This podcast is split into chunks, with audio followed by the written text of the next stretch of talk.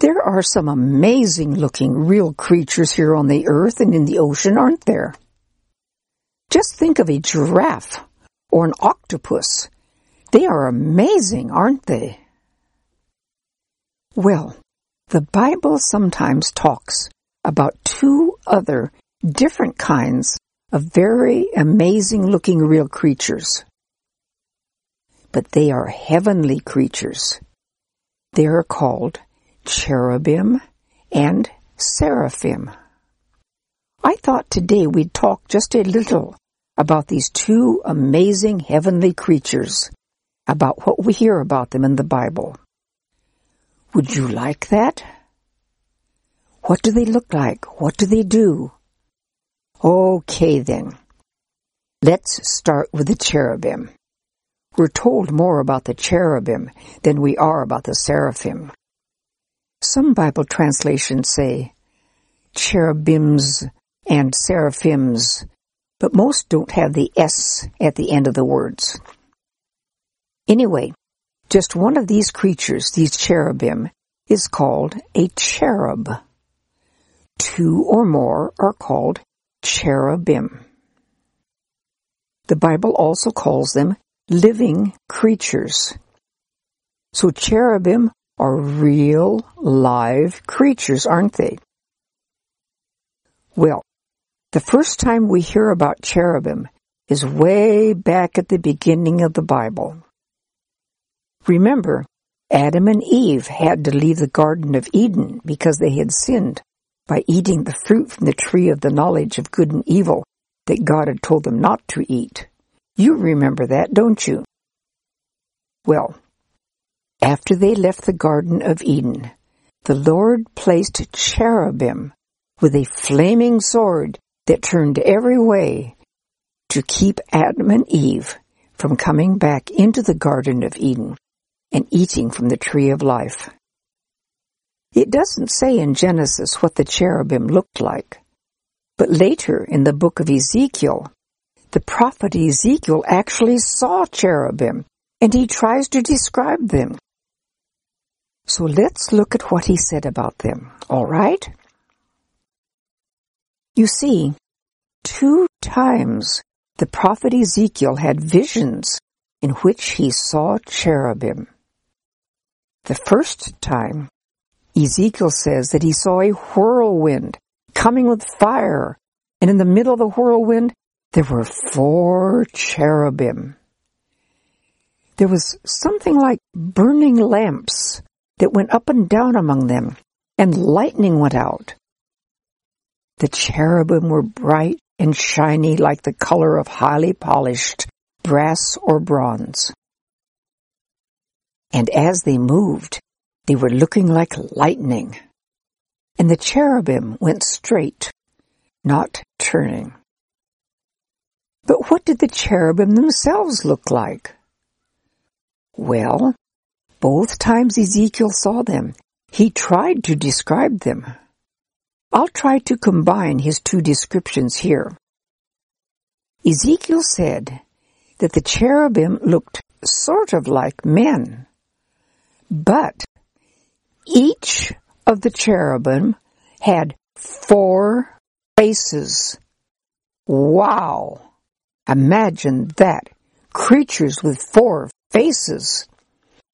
One of their faces was like the face of a man. It sounds as if probably this face was on the front of their heads. But then on the right side, they had the face of a lion. On the left side was a face like an ox, and they also had a face like an eagle. It sounds to me as if this face is on the back of the head. Four faces on each cherub. Then, as if that isn't amazing enough, Ezekiel says that each cherub had four wings. Two of their wings stretched up and touched each other, and the other two wings covered their bodies. And under each wing was like a man's hand, and they could use these hands. Now, when the cherubim were flying, their wings made a very loud noise. But when they were just standing, they would put their wings down. And their legs were straight, but they had feet like a calf. That sounds to me as if they had hooves instead of regular feet. And they were all shiny like polished brass. And I'll bet you can't guess what else they had. Why, their bodies, back, wings, and hands were full of eyes. Just imagine. Four faces, four wings, full of eyes. They really sound amazing, don't they? Then Ezekiel seems to have had a hard time trying to describe something else about the cherubim that he saw. He said that there were wheels with them, one wheel beside each cherub. And there was another wheel inside of each wheel. Wheels within wheels. The wheels were shiny like jewels, and these wheels moved when the cherubim moved. The wheels had high rims. And what do you think these rims had? Why, these rims were also full of eyes. Ezekiel says that the spirit of the cherubim was in the wheels, but I don't really know what that means. But what did these cherubim that Ezekiel saw do? Well, it seems that in some way they made sort of a base under God's throne, sort of like a chariot that God could ride on if he wanted to. You see, the first time Ezekiel saw the cherubim, he saw a throne above the four cherubim, and Ezekiel heard a voice, and he saw sort of like a man with a great brightness upon the throne. Ezekiel says, this was the glory of the Lord. Then the second time Ezekiel saw the cherubim, he said that the throne of the Lord and the glory of the Lord were above the cherubim, though the glory of the Lord could move away from the cherubim. Now, how many cherubim are there in heaven? I don't know, because the Bible doesn't tell us that. But Ezekiel saw four cherubim, so we know that there are at least four, don't we? The cherub are truly amazing creatures, aren't they? By the way, some people think there may be different kinds of cherubim, but the Bible doesn't say. Another thing about cherubim. Do you remember when we talked about the tabernacle? There were two rooms weren't there? And the Ark of the Covenant was in the second room, the Holy of Holies, wasn't it? Well, the lid to the Ark of the Covenant was called the mercy seat. And do you remember what was on top of the lid? Yes, the mercy seat had like statues of two cherubim on top of it, remember? These statues of cherubim were made out of solid gold, and they faced each other, and their wings were stretched up over the mercy seat. And God actually talked to Moses there in the Holy of Holies from above the golden cherubim. Yes, this Ark of the Covenant seems to have been a sort of picture of heavenly things a sort of picture of the real cherubim with God's throne above them. And later, King David even spoke of the Ark of the Covenant as if it were God's footstool. But we saw that four of the real cherubim seem to be under a throne of the Lord and can carry him around on the throne if he wants them to. Of course, the Lord doesn't need to be carried, does he? But it would be a great honor to be allowed to carry him, wouldn't it? I don't know what the cherubim do when they aren't carrying God's throne. The Bible doesn't say. But perhaps they serve him in some other way then. After all, cherubim guarded the tree of life in the Garden of Eden, didn't they? Imagine at the Garden of Eden, cherubim with a flaming sword that turned every way. How awesome. Anyway, that is what the Bible tells us about how cherubim look and what they do. Oh, but there's just one more thing. There's something very startling that I'm going to tell you about one particular cherub. From what both the prophet Isaiah and the prophet Ezekiel write in the Bible, it seems that the devil, Satan, had once been a cherub. But then he got proud and he wanted to be like God. Imagine that. Why, no one can be like God except the Lord God Himself, can they? So now, Satan is no longer a glorious cherub serving the Lord God, but instead he is an evil creature who wants us not to worship the Lord.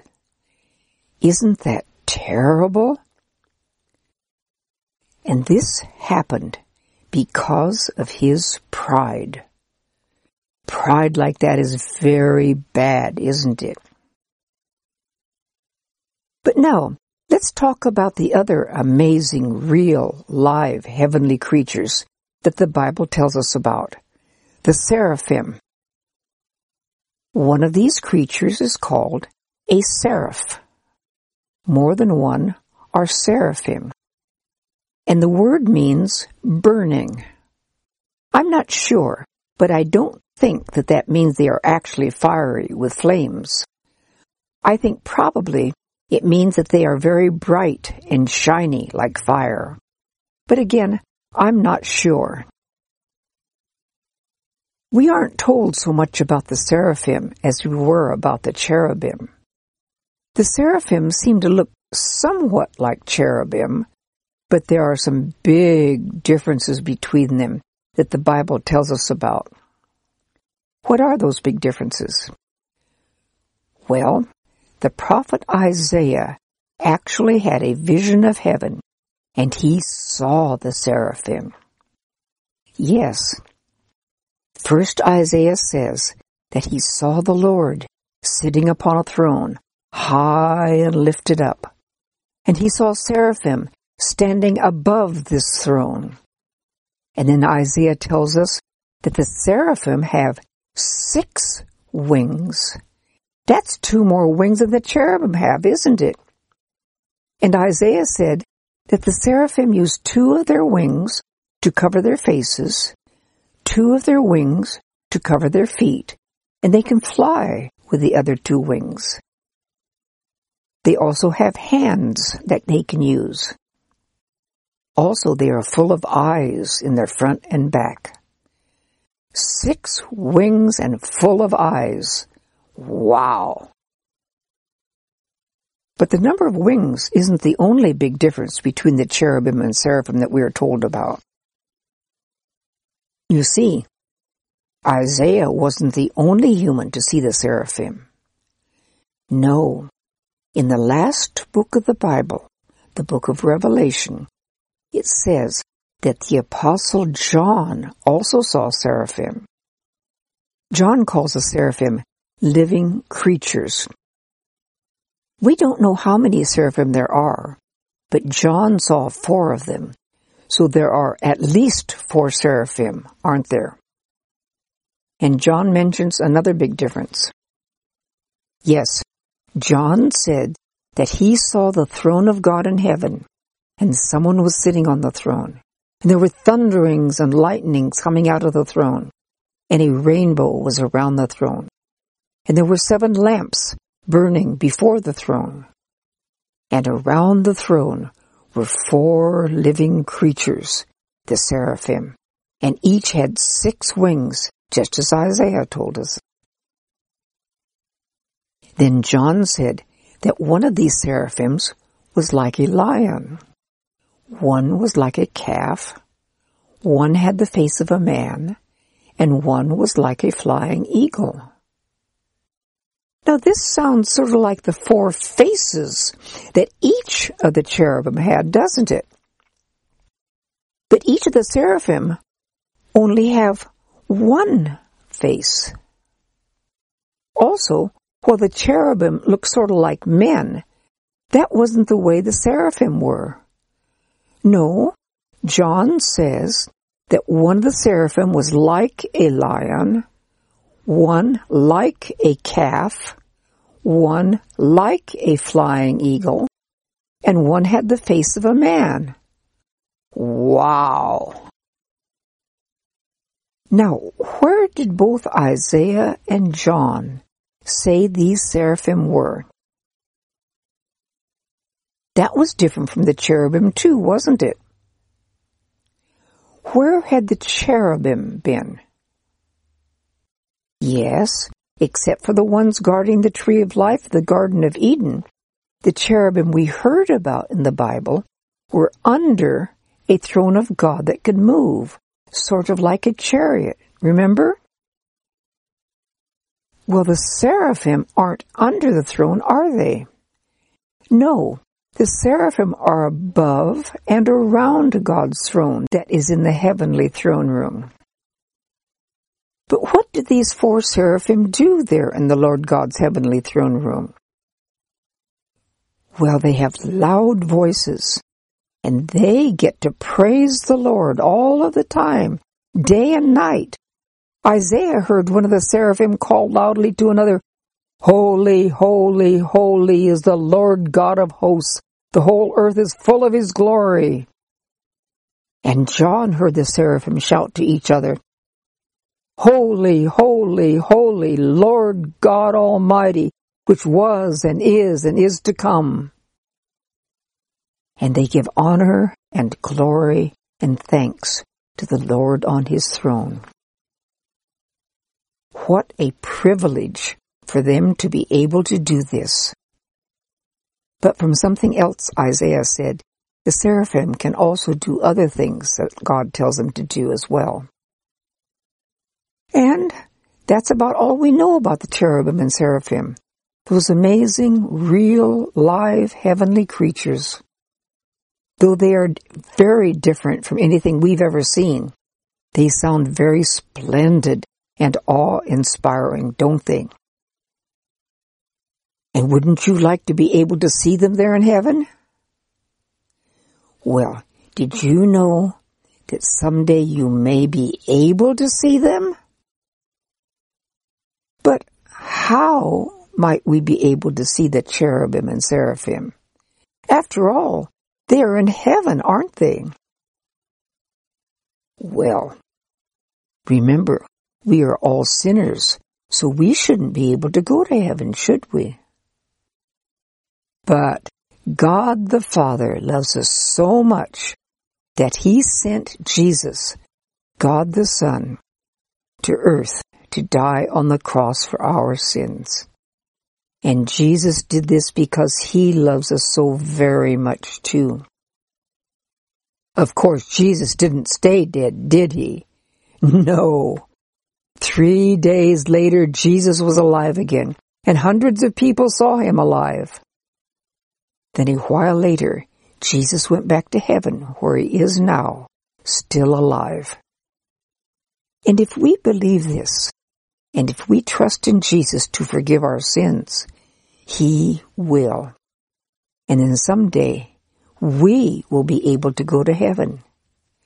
And there the Lord will be on His throne, with the seraphim around Him, praising Him. Perhaps then we will see the cherubim under His throne too. But the best part is that we'll be with the Lord, be with Him forever. Did you enjoy hearing about those two kinds of real, live, amazing heavenly creatures? I hope so. I certainly enjoyed telling you what the Bible has to say about them.